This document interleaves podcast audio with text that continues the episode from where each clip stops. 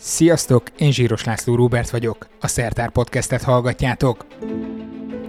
Van egy magyar természetfilm, ami nekem nagyon bejött, de valószínűleg nem csak nekem, mert sok százezren nézték már meg online, és egész biztos, hogy másnak is leesett tőle az álla, legalábbis a kommentek alapján.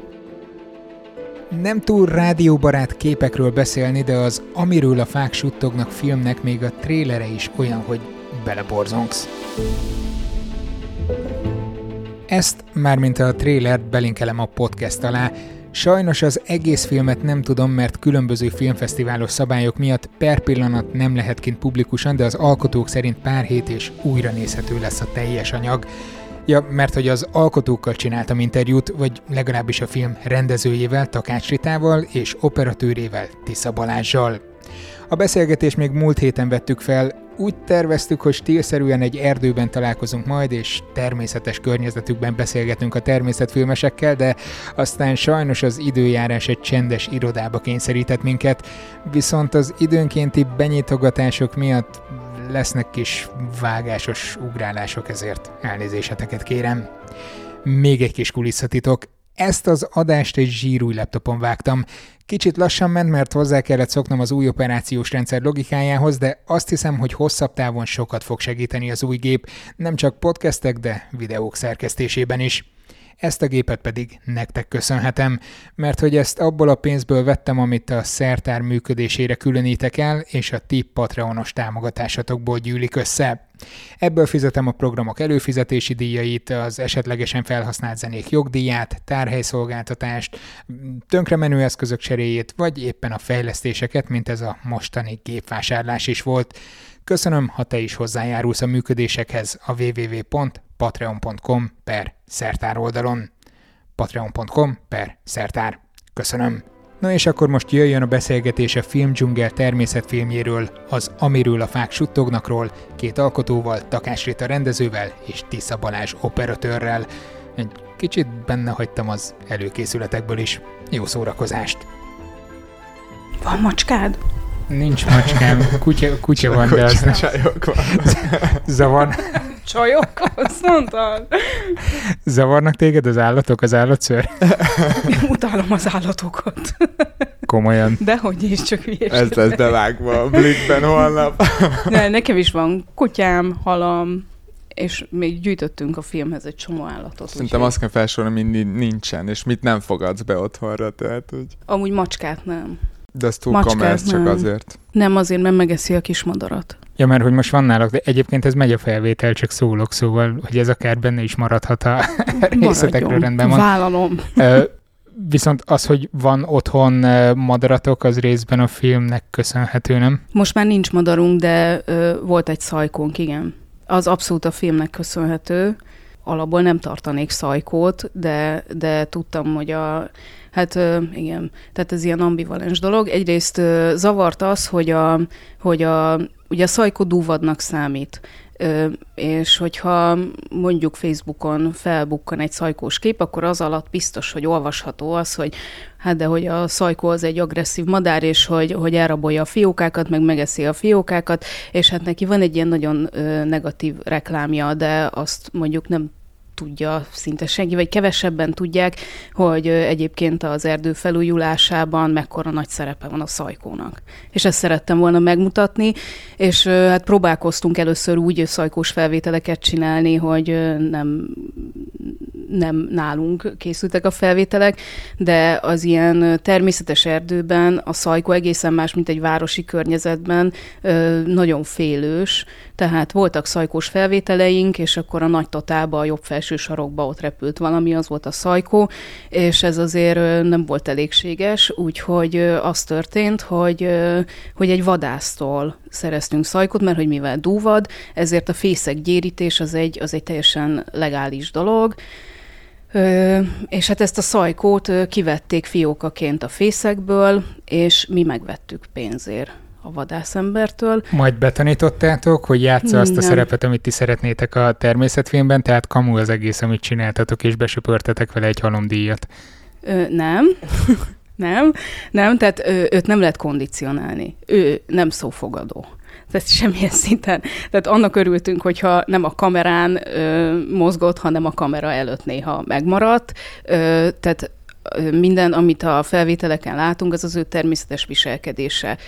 Kapott tőlünk bükmakot, és amit csinált vele, az teljesen ösztönből csinálta. Tehát semmire nem tudtunk megtanítani azt a madarat. Tehát olyan, mint a világ legrosszabb gyereke.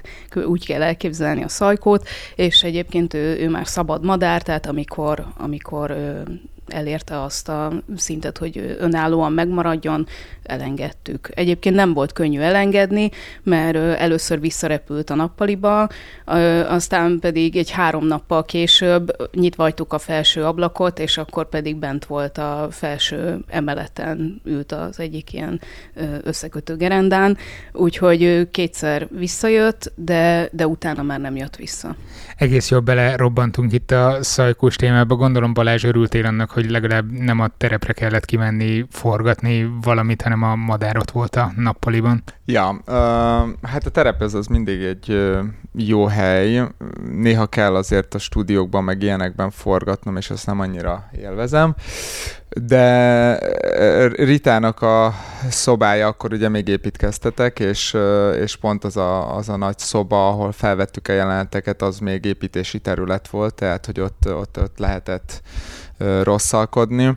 És tök jó volt, már Ritáig felépítettek egy ilyen teljes természeti egységet ott, óriási fadarabokkal, mohával, lombokkal, mindennel. Tehát maketteztük az erdőt. Egy makett, igen, egy maketterdő fel volt építve. Ugye volt egy-egy háttérnél ilyen zöld háttér, ahol ugye le tudtuk majd utómunkában választani az állatot a háttérről. Azt hiszem, az nem is nagyon sok volt használva. Talán egy ilyen elrepülés volt, ami zöld hátteres. Mind az összes felvétel olyan volt szinte, ahol nem kellett kikulcsolni a zöldet. Ez nagyon durva, amit mondtok, mert ha hollywoodi filmekről van szó, az, hogy zöld háttér, meg CGI, az ma már alapvetően ott van mindenütt, de egy természetfilmnél, főleg, hogy az összes kritika, amit olvastam a filmetekről, arról szól, hogy olyan képi világ, amivel magyar filmben még nem lehetett találkozni, olyan szuper megközelítés, amire még eddig nem volt példa. Én is úgy néztem végig az egészet, hogy közben nem a WC-n ültem és a telefonomat pörgettem. Köszönjük! Laptopomon néztem végig, és tényleg csak a filmre koncentráltam, annyira lélegzetelállító, de mennyire... Hát legális, de mennyire etikus, hogy nem természetben felvett képeket vágtok össze és raktok egybe egy filmé? A helyzet az, hogy a filmesnek vagy nagyon nagy szerencse kell, hogy rendelkezésére álljon, vagy rengeteg idő, plusz nagy költségvetés, és de leginkább ezek mindegyike, és hogyha ez nem áll rendelkezésre, akkor trükközni kell. Tehát ezt a filmet mi nagyon pici büdzséből készítettük el, elmondhatom, 8.750.000-ből készült. Ebben nincs benne a nappali felújítása? Ebben abszolút nincs benne a nappali felújítása, nem. Szóval...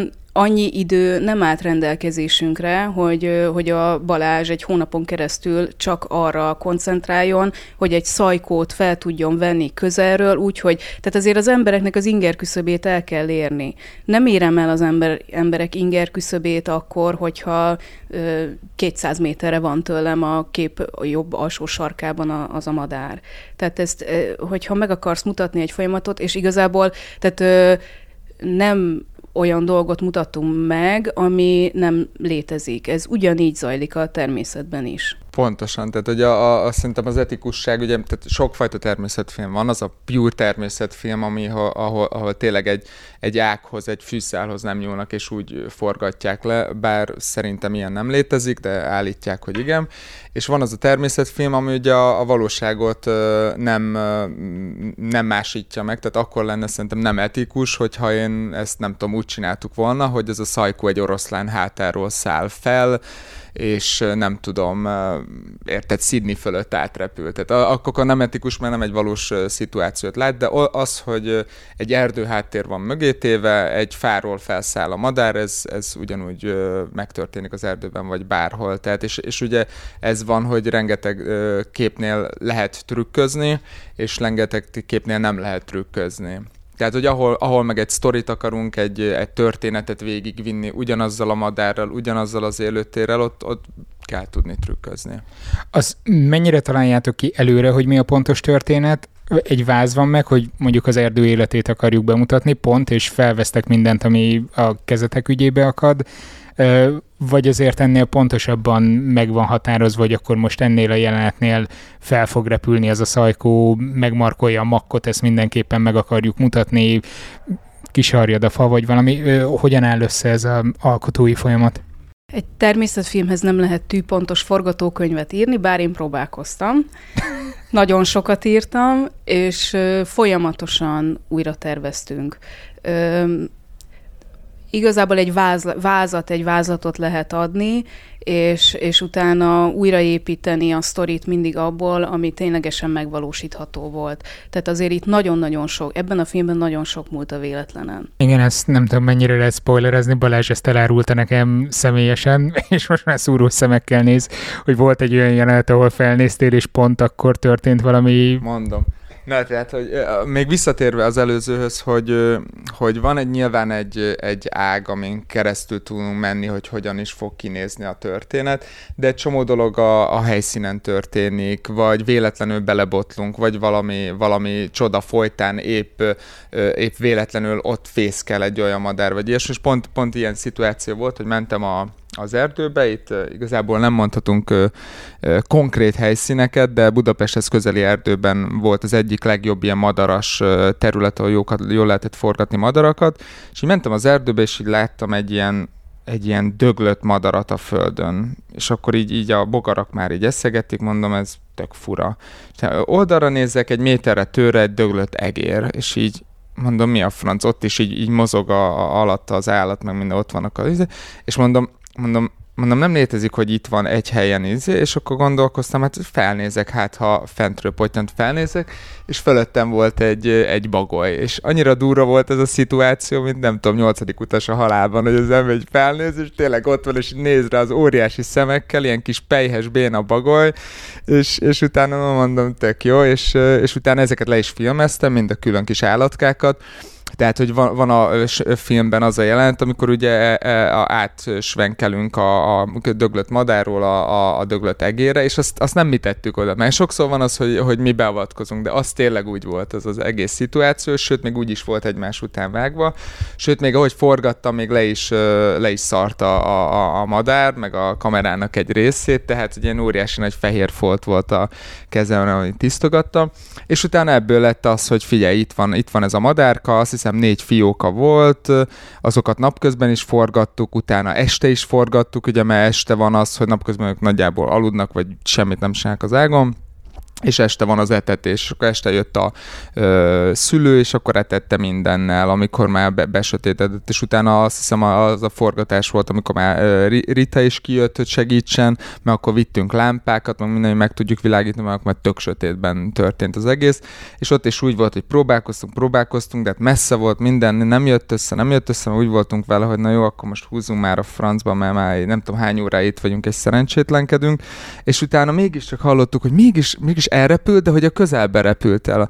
És akkor oda mentünk, hogy utolsó helyre még feltesszük az ilyen lámpákat, még nem is voltak jó szögben a lámpák, tehát tényleg ilyen filmes szemmel egy kicsit ilyen amatőrnek hat, és így tényleg ott sikerült azt lefilmezni, hogy megérkezik a kis anyuka, és azt hiszem valamelyik így ott ad a kis csemetéjének. Egy lábatlangyékot, igen. Egy lábatlangyékot. És tehát ez is olyan, hogy részben véletlen, részben szerencse, részben meg nem tudom, csoda. Tehát, hogy... Rita meg ilyenkor kap idegbajt, amikor meglát egy újabb adag felvételt, hogy de hát ez nem volt benne a forgatókönyvben.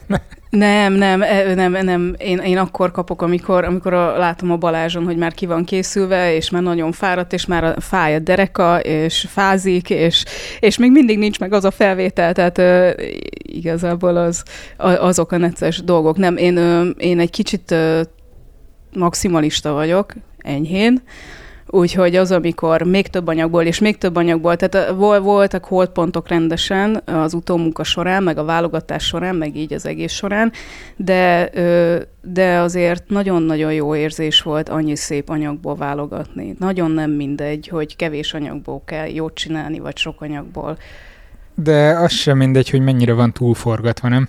Tehát mennyi volt a plusz anyag, amit ki kellett dobni, ilyenkor nem fáj a szíved, vagy a szívetek? De az egy nagy probléma volt, hogy én vágtam a filmet. Tehát, hogyha ez egy nagyobb költségvetésű projekt lett volna, és adja az ég, hogy a következő az nagyobb legyen, biztos, hogy nem én fogom vágni. Tehát az nagyon-nagyon nehéz. Ezt láttam, vagy olvastam veled egy interjúban, ez tök jó, hogy ezt most felvetetted, hogy azt mondtad, hogy ha nagyobb lenne a költségvetés, nem így szó szerint, akkor valószínűleg külön vágó lett volna, aki érzelmileg nem kötődik annyira a filmhez. Nem ettől lett, vagy már hogy a jelenethez, nem ettől lett olyan szerethető, mint amilyen lett, hogy érzelmileg tudtatok hozzá kötődni?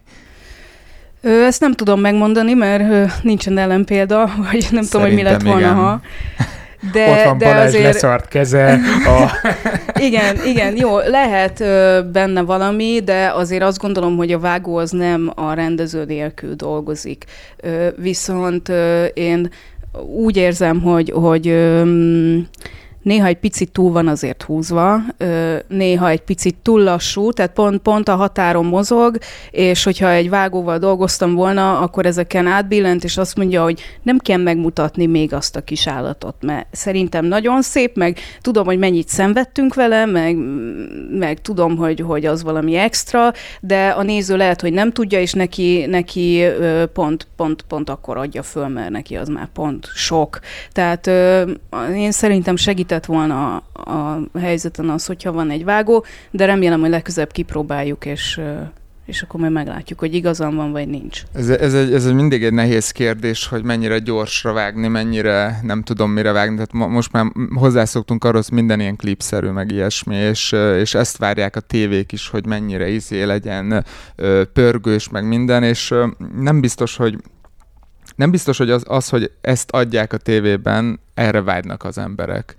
Tehát én azt mondom, hogy ez azért, nekem azért tud működni ez a film, ugye rengeteg kritikát hallottam, jót, rosszat, mindent, az, hogy lassú, az, hogy unalmas, az, hogy annyira jó, az, hogy nem erről tudom. Erről a filmről beszélünk? Igen, erről. Én az unalmasat azt egész biztos, hogy nem raktam volna, meg a lassút se, sőt, kifejezetten pörgős így a többiekhez képest.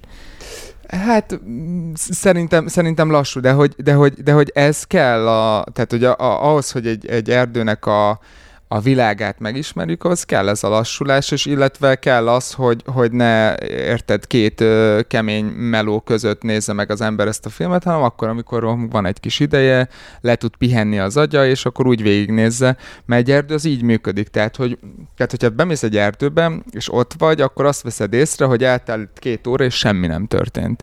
De tényleg semmi nem történt. Jó, tehát értem, lehet, hogy ez erős, de hogy ez az erdőnek folyamatosan történnek dolgok, csak egy teljesen más idődimenzióba és egy teljesen más térdimenzióba folyamatosan történnek, de sokkal lassabban és teljesen más módon, más feelinggel történik minden, és van az egész erdő. Igen, csak az, hogy ezt lásd, ahhoz le kell ülni, és szerintem a filmnek pont sikerült megtalálni ezt a határt, hogy még ne legyen unalmas, még ne legyen túl lassú, de közben azért megmutatjuk, hogy mi történik.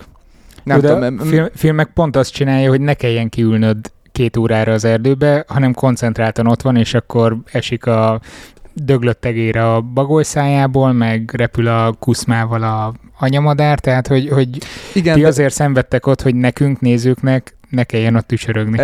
Abszolút igazad van, viszont hogyha egymás után tolom magukra a felvételeket, és megy folyamatosan minden a vizuális inger, akkor nincs idő arra, hogy egy pillanatra leálljon az agyad, és pillanatra elgondolkozz azon a bármin, amit látsz a képpen. És innentől kezdve, hogyha adsz neki időt, akkor hirtelen talán kicsit fontosabb lesz. És lehet, hogy egy egérről is lehet tök érdekes dolgot mutatni, hogyha nem pikpak-sicsúgy mutatjuk meg őket, hanem hagyunk egy kis időt neki, hogy megismerkedjünk. Mi volt a célotok a filmmel? Ezt kérdezték már?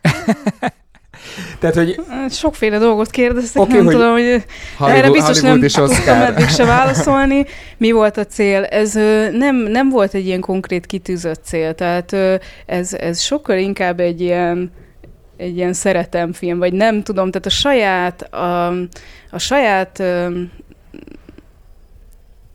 látásunk, vagy hogy mondjam, ami így kinyílt fokozatosan az erdőre. Tehát annyira izgalmas dolgok jöttek szembe, és ez a mi felfedezésünk volt tulajdonképpen. Tehát nem Balázs, nem útközben jöttünk abszolút, rá arra, abszolút. Hogy ez egy életközösség. Mennyi minden van benne, és mennyi minden függ a másiktól, minden mindegyiktől, az meg attól, és ez olyan, mint egy ilyen dominó. Tehát... Amikor elkezdtük a filmet, akkor így igazából nem is tudtuk pontosan, hogy mit csinálunk. Nyilván volt egy íve, stb. De hogy így érted, hogy így néztük, hogy ez meg mi az élet. És így néztük az egészet, és annyira durva, hogy eltelt 1,5 év, és azt látom a Ritán, hogy már tudja a nevét, már ez a nünükkel, meg nem tudom, hogy úristen, most múltkor olvastam erről, vagy múltkor beszéltem egy szakértővel erről, és annyira vicces volt látni, hogy a Rita annyi mennyiségű könyvet és annyi emberrel beszélt ezekről a dolgokról, hogy így felfedezi az erdőt. És én mondjuk rá kevésbé vagyok ebben benne, tehát, hogy én az van, hogy én felveszem, amit látok, meg hogyha van egy sztori, akkor megpróbáljuk azokat megcsinálni, de ugye Rita az, aki beleásta magát a végtelensége ezekbe a történetekben. Szakértőknek mennyire akad fel időnként a szeme, amikor a 26. lepkét, meg hernyót, meg nem tudom, bármilyen lárvát mutattatok nekik, hogy akkor ez mi, hogy jelenjen meg? Szerintem nagyobb volt a félelmem ezzel kapcsolatban, mint ami beigazolódott, tehát tényleg most ismétlem, hogy nagyon kicsi büdzséből dolgoztunk, úgyhogy a szakértők többsége az teljesen így haveri alapon segített nekünk, és én azért hezitáltam több alkalommal, hogy most már 3 napja küldtem neki 92 darab hernyós képet, hogy azonosítsa be, meg mesélje róla, meg föltettem 8 kérdést, és most már egy kicsit cikia, lehet, hogy még várok 2-3 napig, szóval ilyenek voltak, de egyébként nagyon sok segítséget kaptunk, és sose éreztették azt, hogy hülyeséget kérdezek, mondjuk pedig sokszor kérdeztem hülyeséget, meg sokszor kérdeztem amatőr dolgokat, de nem éreztették velem soha. Ez egy hatalmas sufni tuning volt ez a film készítés. Oké, akkor ezt most bevállalom, leálltunk egy pillanatra a felvétellel, mert benyitottak, és úgy volt, hogy majd Balázs fogja folytatni valahonnan, de ez fantasztikusan fontos információ volt, ez a sufni tuningolás. De hát 8,5 millióból, vagy mennyiből nem is nagyon jöhet neki másképp amúgy. Igen, így van. Hát a timelapse-eket is érdemes lett volna megnézni, hogy hogyan csináltuk. Az is egy külön mindjárt történet. Visszatérünk a timelapse-ekre. Balázs már nagyon nevet, de a szakértői segítséggel kapcsolatban még volt egy gondolatom. Hát itt a szakértői dolgokkal kapcsolatban ugye az volt, hogy nagyon sokszor volt az, hogy ott vagyunk a terepen, és nem tudjuk, hogy mit filmezünk, és akkor mire Ritának sikerül kiderítenie épp valamelyik szakértőtől, aki nem tudom, most épp valahol konferenciát tart, vagy nem tudom, bármit, tehát nincs ideje az, hogy ezzel foglalkoznak, akkor volt egy nagyon jó módszer, hogy hogyan tudja meg, akár nem, hogy órákon belül, de perceken belül, hogy mi. Igen, a Facebook ilyen határozó csoportjait használtam, vagy kértem fel segítségemül. Ők nem tudják egyébként, de a rovarhatározó csoport, a növényhatározó csoport, és nem is tudom, de elég sok határozó csoport nagy segítségünkre volt. Fú, nekem is vannak ilyen élményeim, iszonyatosan lelkes emberek vannak ott, akik alig várják, hogy rácuppanhassanak másodperceken belül választ kaptunk. Egy-egy fajra. Na, mi a helyzet ezekkel a timelapse-ekkel? Nagyon sok timelapse-et csináltunk, tehát az, ami a filmbe bekerült, az nagyon sok timelapse egyébként, de sokkal többet csináltunk, de hát ott azért úgy kell elképzelni, hogy gyakorlatilag 1,5 éven keresztül folyamatosan mentek a kamerák, tehát a féllábú állvánnyal, a könyvekkel felpolcolt, nem tudom, ilyen háttérrel, Balázs is tud mesélni, a Balázs is nem egy timelapse-et készített el a belvárosi lakásának a galériáján. Igen, tehát, hogy ugye többfajta timelapse létezik, amit a helyszínen meg kell csinálni, utána létezik az, amihez kell, nem tudom, 10-15 nap, hogy sikerüljön valamit megcsinálni, és ugye az a lényeg, hogy több dologgal próbálkoztunk otthon a belvárosi galériában, Ritánál is a pincében ment egy pár timelapse, utána a terepen is ugye dolgoztunk úgy, hogy felállítottunk egy sátrat, amit teljesen elszigeteltünk a bejövő fénytől, felállítottunk ott lámpákat, és pár napig ott hagytuk kattogni a kamerákat, és reménykedtünk, hogy így nem jön senki, és nem fogja a sátrat megbolygatni, vagy ellopni, vagy elvinni, vagy bármi. Meg ugye vannak azok a timelapse-ek, amiket úgymond a helyszínen vettünk fel, de ilyenek mondjuk rá, amikor besüt a nap, vagy ilyesmi. De hát ugye a legizgalmasabbak pont ezek a belvárosi timelapse-ek, hogy nekünk van otthon a feleségemnek egy... Tehát ahol lakunk, ugye ott van egy kis galéria, és azt a galériát én ezt egy pár hónapra így kibéreltem.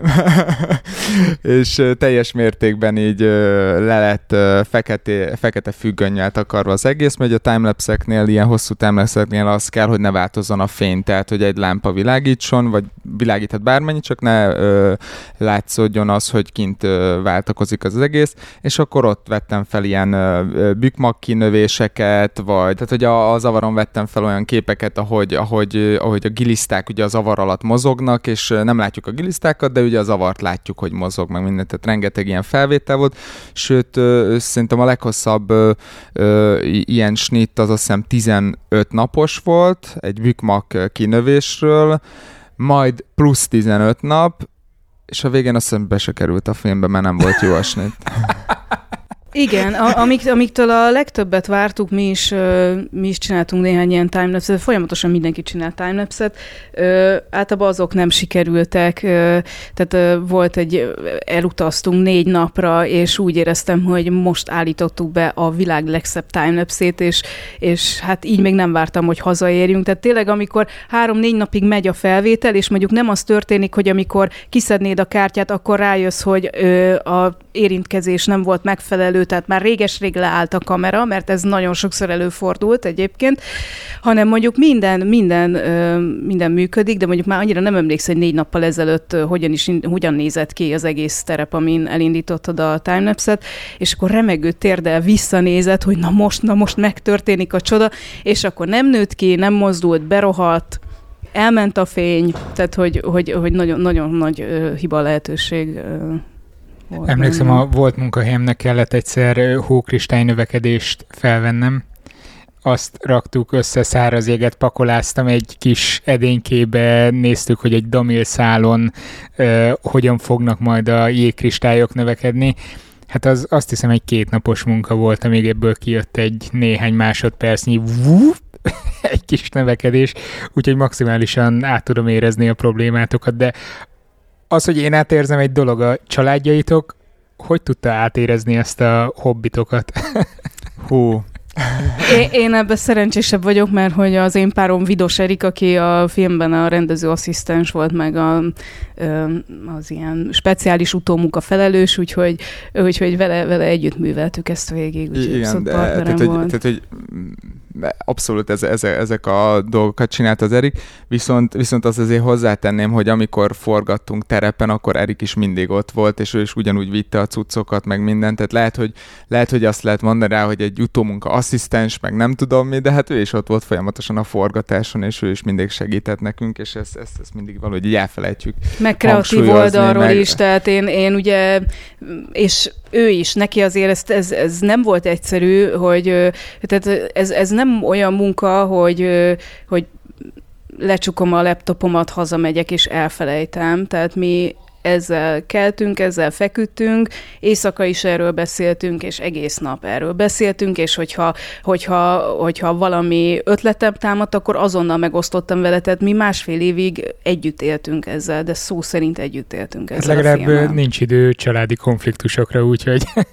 Hát azért ebből volt némi konfliktus, néha igen, kicsit sok volt, de azért szerettük, tehát azért fantasztikus dolog, hogy sokat röhögünk, hogy te természetfilmes vagy, de jó neked, és közben nem, tehát nagyon-nagyon-nagyon sok szívással jár, tényleg nagyon sok szívással, és nagyon meg kell tanulni, elfogadni a kudarc élményt, és tovább kell lendülni, de közben meg azért van benne valami, tehát az, hogy mi azzal tölthetjük az időnket, hogy napokig az erdőbe ülünk, és nem is akármilyen erdőben, hanem csodálatos, természetes, igazi, öreg erdőbe, magyarországi viszonylatba, a vadonba, mert talán ez a maximum, amit itthon ki lehet hozni a természetből, tehát azért ez fantasztikus volt az összes szívásával együtt, mert azért volt szívása rendesen, nem Balázs? Persze, abszolút, de még ehhez a gondolathoz visszatérnék, amit mondtál, hogy igazi erdő, mert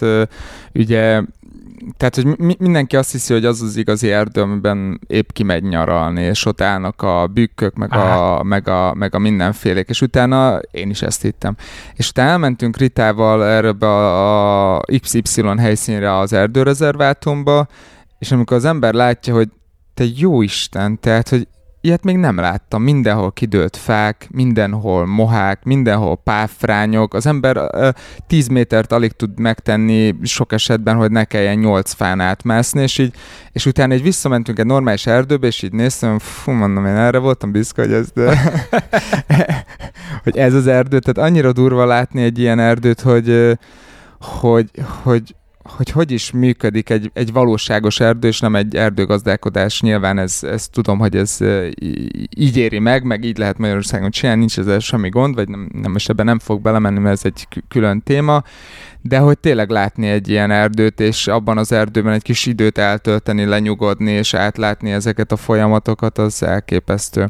De amúgy még az előző izére visszatérve, hogy egy családi hogyan bírtuk ezt. Ja, igen, neked a feleséged abszolút nem természetfilmes. Nekem a feleségem van egy saját ékszermárkája, és ő készíti az ékszereit, tehát hogy nagyon-nagyon finom, és szereti a rendet. Én meg az a típus vagyok, aki mindent megtesz azért, hogy a rendből rendetlenséget csináljon, akár másodpercek alatt. Tehát hogy ez számomra nem jelent problémát. Tehát ő azt élvezte a legjobban, amikor az utolsó timelapse-es forgatás napon leszettem a fekete függönyöket, és rendet csináltam, és felmostam ott fent a padlót, tehát neki ez volt a legszebb pillanat, de nem amúgy, tehát hogy amikor ő is megnézte a filmet, akkor ő is imádja, és elcsodálkozik, és nagyon, nagyon tud ebben örülni, amikor nyilván benne vagyunk a munkafolyamatban, akkor kevésbé örül ennek a sok lomnak, meg minden freszkrikának, amit felhozok, mint a technikai, ugye állványok, stb. Ha már elfogy az állvány, de még van egy plusz kamera, akkor könyvvel támasztom ki, a könyvet nem tudom, egy darab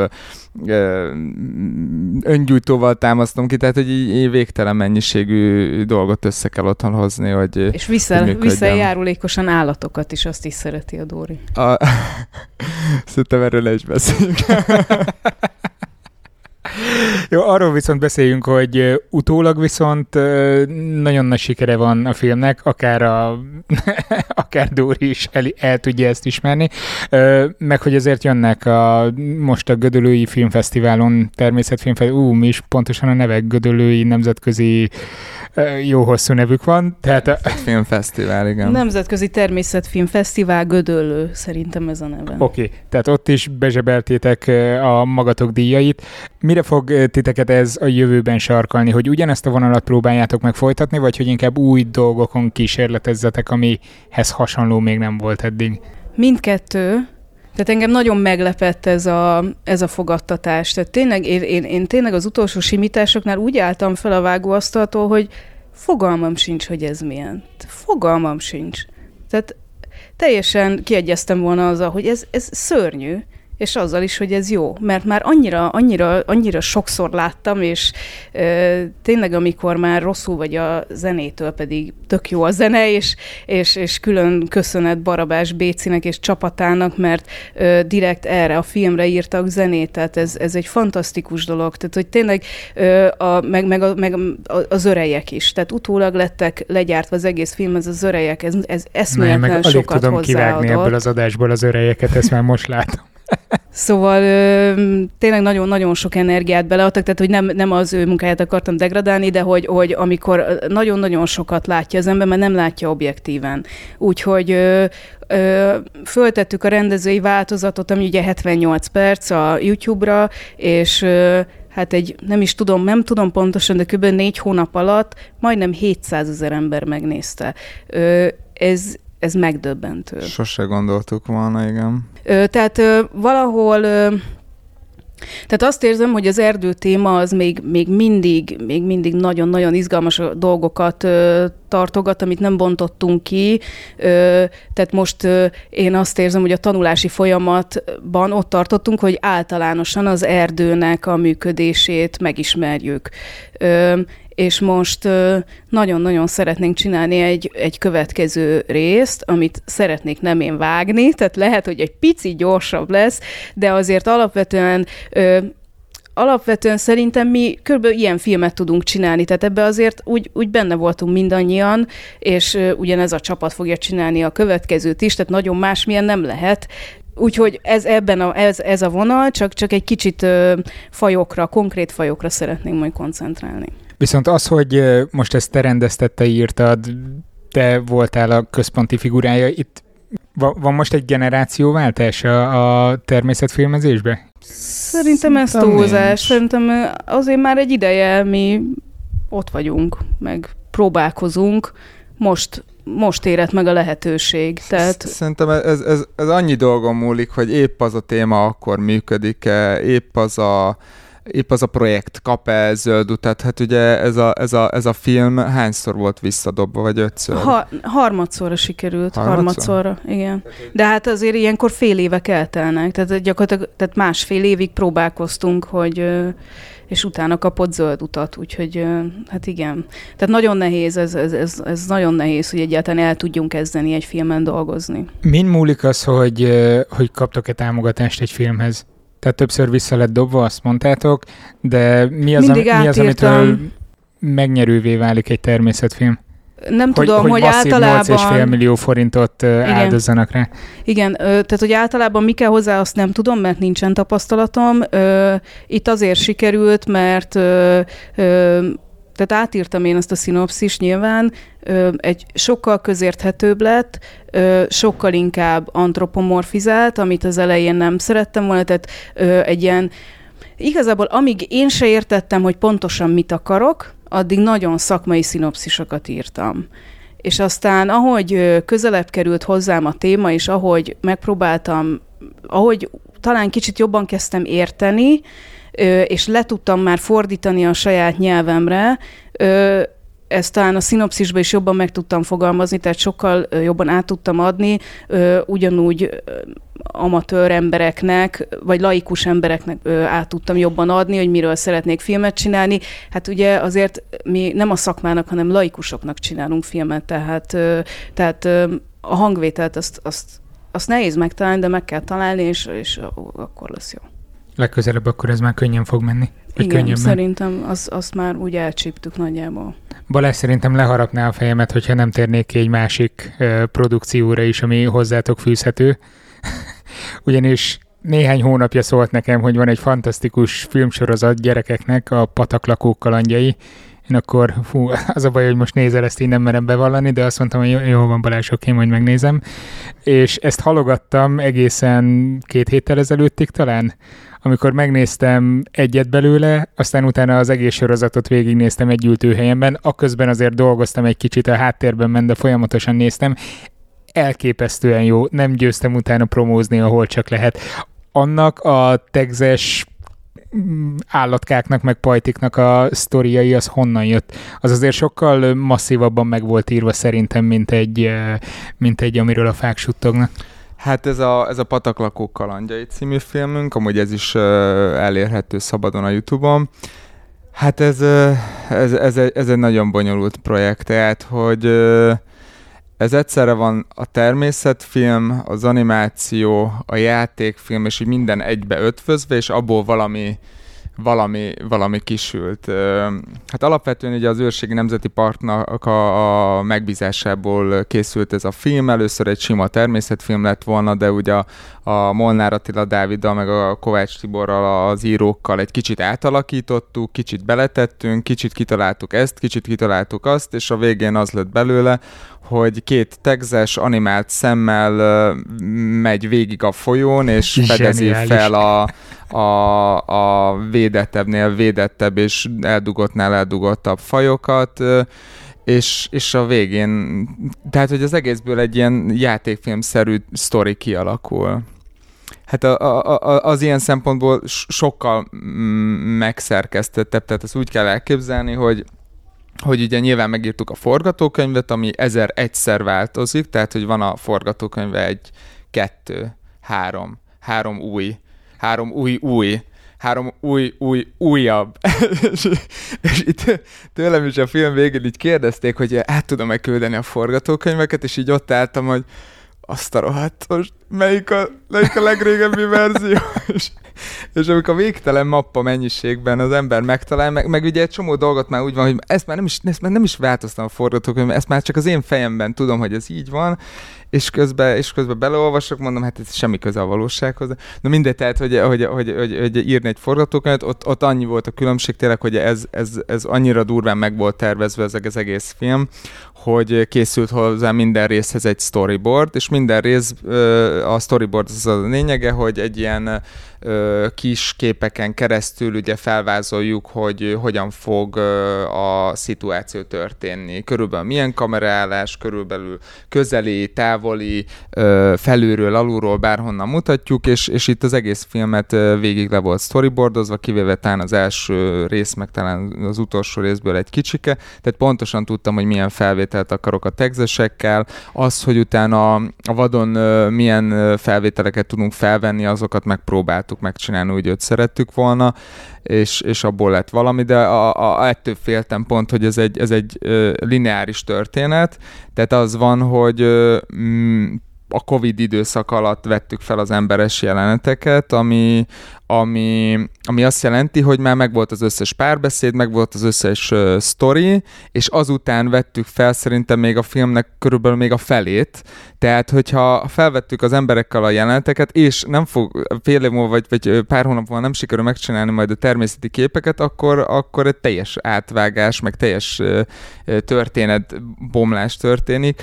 Tehát emiatt nagyon-nagyon aggódtam, hogy sikerül-e mindent felvenni, és akkor, amikor már egy rég kimentünk a film költségvetéséből, és akkor még felírtam magamnak dolgot, hogy hány dolgot kell lefordítani, még 19 dolog volt, és legalább 19 dologhoz minimum egy napnyi forgatás kell, de némelyik 3-4 nap, tehát elég kemény. Mennyivel jobb, amikor ezt Rita találja ki, aztán ő mondja neked, hogy mit menjél és mit forgass, és akkor nincsen rajtad ez a felelősség. Igen, hát így rendező operatőrként ezt végigvinni az azért kemény volt.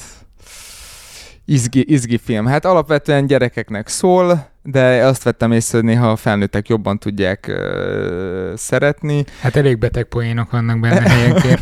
Hát ezek a poénok igen, az Attila, meg a Molnár Attila Dávid, meg a Tibinek a poénjai elképesztő, tehát hogy én nem tudok írni, és ők meg zseniális dolgokat összehoztak. Én abban tudtam segíteni nekik a történetben, hogy a történetfejlesztés, hogyha már megvan egy szál, akkor hogyan lehet azt viccesebbre csinálni, vagy kevésbé, tehát hogy ilyesmek. Hát nem tudom, tehát nekem ezzel a filmmel ugye az volt a cél, hogy itt Magyarországon ugye volt egy-két óriási filmünk, nem tudom, a Vuk, vagy a Vízipók, Csodapók, tehát egy olyan film, hogy mindenki ismer, és így azon gondolkoztam, hogy az elmúlt időszakban készült a gyerekeknek bármilyen film, amire azt mondod, hogy ezt rögtön felismerem, mondjuk rá Némó nyomában. Tehát, hogy most, amikor nyaralni voltunk, és láttunk bohóchalakat, akkor megjönnek a kisgyerekek, és rögtön azzal jönnek, hogy Némó. És így annyira durva, hogy az egy bohóchal,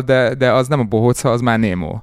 És annyira örültem volna, hogy sikerül egy olyan filmet létrehoznunk, amiért így hogy valahogy... egy gyerek oda megy egy tópartra, és azt mondja, hogy Pozdorján. És Pozdorján, igen. Arra így hívják az egyik tegzest. Igen, Pozdorján és Gamandor a két tegzes, és És az a durva, hogy most így próbáljuk promotálni, meg népszerűsíteni a filmet minél több helyen, hogy minél több gyerek lássa, és jönnek jobbról-balról a visszajelzések, és olyan visszajelzések vannak, hogy egyes gyerekektől, hogy hát egész minden nap este meg kell nézni egy részt, és hogy már annyira rákattantak a gyerekek, hogy már kellett venni egy sárga tengeralattjárót nekik, már mindent összeszed és mindent fotóz, amit a természetben talál, sőt, már az őrségbe kell mennünk nyaralni, mert hogy tegzeseket szeretne bányászni a gyerek a tóból, tehát hogy lehet, hogy nem sok embernél, de egy sok gyereknél sikerült ezt a fajta, nem tudom, szeretetet vagy rajongást valahogy kiváltani. Ez volt a cél, és remélem még majd a jövőben még jobban sikerül, hogyha minél több ember fogja látni. Alapvetően ugye iskolákban lenne vetítve, de hát szabadon megnézhető a neten is. Nagyon jó ez a film, majd a sárga tenger alatt járult. Szerintem, aki megnézi a sorozatot, az fogja érteni, hogy mire utalt az a kiszólás, hogy nyilván nem a Beatles lép el benne. Viszont ha folytatásban gondolkodtok, akkor valahogy mindenképpen kéne valami pénzügyi forrás. És azon gondolkodtam itt menet közben, hogy oké, ez a 8,5 millió forint, nagyon szépen elnevetgélünk rajta, csak hát azért egy egész tábort kifizetni belőle, az viszonylag szűkös.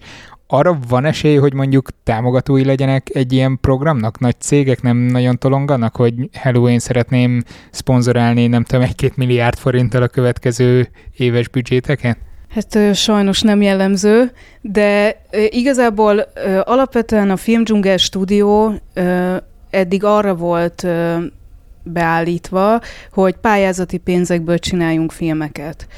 Ez egy ideig nagyon jól ment, volt a Magyar Média Mecenatúra, ami hát nem is, szerintem talán minden fordulóban, majdnem minden fordulóban nyert egy Film Dzsungeles film.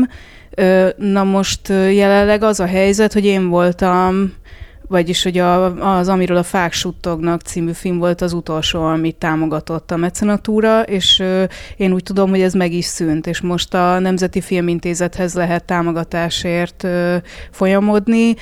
Egyébként az új szinopszis be van adva. Nem akarok nagyon negatív lenni, de azért az érzésem, hogy nem fogunk zöld utat kapni, vagy ha igen, akkor nem. Tehát ezt a filmet most már, tehát a következő filmet nem fogjuk tudni megcsinálni ilyen büdzséből. Egyszerűen nem megy. Tehát most már kisgyerekünk van, a következő projekt az sokkal komolyabb lenne ennél. Tehát ott sokkal kevesebbet tudnánk a véletlenre bízni. Tehát szakértők, nagyon komoly munkája kellene, technikai háttér, sokkal komolyabb, több operatőr, a vágó. Ne, tényleg, tehát hogy tehát a Balázsnak átküldtem a filmtervet, és azt írta vissza, hogy mit is írtál, hogy hát ez nagyon sok idő, és még több munka. Tehát ez volt az első reakciója. Úgyhogy itt most tényleg valami nagyon nagy szabásúba gondolkodnánk, aztán meglátjuk, hogy mi lesz persze, de az jutott eszünkbe, hogy megpróbáljuk megcsinálni az első olyan filmet, ami közösségi finanszírozásból születik meg. Úgyhogy holnap lesz erről egy megbeszélésünk, és aztán meglátjuk, és reméljük, hogy bele tudunk ebbe csapni, és meg tudjuk csinálni azt a filmet, mert úgy tényleg az... Nagyon fontos, hogy az emberek tudják, hogy működnek az erdők, és miért fontosak számunkra. Tehát gyakorlatilag az életünk múlik az erdőkön. Tehát ezeket az üzeneteket át kell tudni adni, mert most vagyunk még időben. Igen, és azt ugye szerintem nagyon fontos tudni, hogy ugye az erdő az nem csak a szarvasból és a rókából áll, hanem az, hogy létrejön egy erdő, az sokkal-sokkal lejjebb a avar vagy avar alá kell menni, hogy... Mikro-makroszintre, igen. Tehát ugyanúgy a vírusok, baktériumok, a parányi, ugróvillás méretű kis... nem is tudom a mértékegységét, hogy mekkora egy olyan lény, de nagy. Mi az az érték, amit kitűznétek, hogy össze kellene gyűjteni egy ilyen filmhez? Fú, szerintem nem még erről tehát nem merünk nagyot álmodni, de muszáj. A film a nullától a végtelen kategóriáig megy, hogy milyen költségvetésből megy, tehát hogy ez fogalma sincs. Jó, most felvettük ezt az adást, holnap lesz erről megbeszélésetek. Ha bármire juttok ezzel kapcsolatban, be fogom mondani az adás lekonfjába, linkkel együtt, meg mindennel, jó? Jó, nagyon köszi. Szuper. Ahhoz, hogy elkészüljön egy ilyen természetfilm, ahhoz nem csak a filmesek kellenek, hanem engedélyek és segítségek a Nemzeti Park részéről is, és ugye mi azért sok helyen forgatunk Magyarországon, tehát hogy nem csak a Bükkben, hanem a Pilisben, a Vértesben, stb., hogy megszülessenek az izgalmas képek, és a Bükkben pont a Barta Attila természetvédelmi őr segített nekünk az egészben, hogy az első terepszemlénk, a lejutás, meg ilyesmi, és azt kell tudni az Attiláról, hogy egyszerűen hihetetlen lelkes volt, és annyira örült, hogy végre egy olyan film fog készülni, ami nem feltétlenül a nem tudom XY-ról, hanem az erdőről szól. És mindenben segített nekünk, mindenhova elvitt, megmutatta, hogy hol érdemes mivel próbálkozni, tehát nagyon sokat segített, és igazából azért is volt lelkes, mert hogy ő olvasta a Fák Titkos Élete című könyvet, és abban reménykedett, hogy egy ilyen típusú film fog készülni majd belőle. Igen, tehát a szakértőkön kívül, akik az elméletet mondjuk nagyon jól ismerik, egyébként általában azért ennyire nem szedhető szét a dolog, de hogy azért a természetvédelmi őr az, aki állandóan, napi szinten kint van a terepen, otthonosan mozog a természetbe, tudja, hogy milyen fajok, mikor, hol találhatóak meg, hogy az adott virág mikor nyílik, vagy hogy fölhív, hogy most már kéne jönni forgatni, mert most a legszebb az erdő, elszíneződtek a levelek, itt most a legszebb az ősz, úgyhogy gyertek le. Tehát ez a segítség, ez elengedhetetlen, és nagyon-nagyon fontos volt, úgyhogy a Barta Attilának tényleg nagyon hálásak vagyunk. Illetve nem csak az Attilának, hanem maga a Nemzeti Park segítsége, mert azt hiszem voltak olyan pillanatok, amikor ők hívtak fel minket, hogy mert szóltunk nekik, hogyha bármi van, akkor hívjanak, és mi megyünk, és akkor ilyenek voltak például egy-egy bagoly felvételek, hogy szóltak, hogy most pont épp a kis bagyokat lehet látni már frissen abban a tuskóban, vagy ilyesmi, és akkor amint tudtuk, fogtuk magunkat, oda mentünk, és nagyon izgalmas felvételek születtek abból is. Igen, így van, tehát több természetvédelmi őr segített nekünk, több nemzeti parknak írtunk, felsoroltuk a fajlistánkat, hogy mi az, amit szeretnénk nagyon fölvenni, és hogyha olyan természetes erdőben megtalálható volt az adott faj, akkor szóltak nekünk, tehát nagyon sokat segítettek. Takács Ritával és Tisza Balázsral beszélgettem, főként a Film Dzsungeles Amiről a fák suttognak filmről, illetve a Pataklakók kalandjairól, ami a természetfilm.hu produkciója. A linkeket az adás alatt találjátok. Amit az adás közben lebegtettünk, most már biztos, hogy lesz közösségi finanszírozós lába a következő természetfilmjüknek. Ha részletek is lesznek, azt megosztom majd veletek.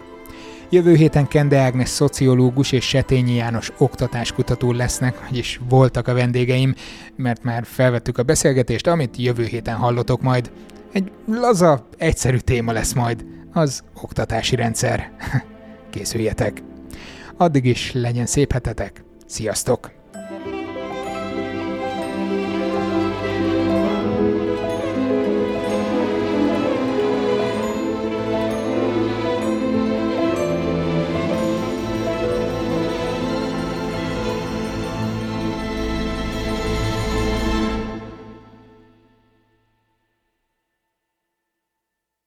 Ez a műsor a Béton Közösség tagja.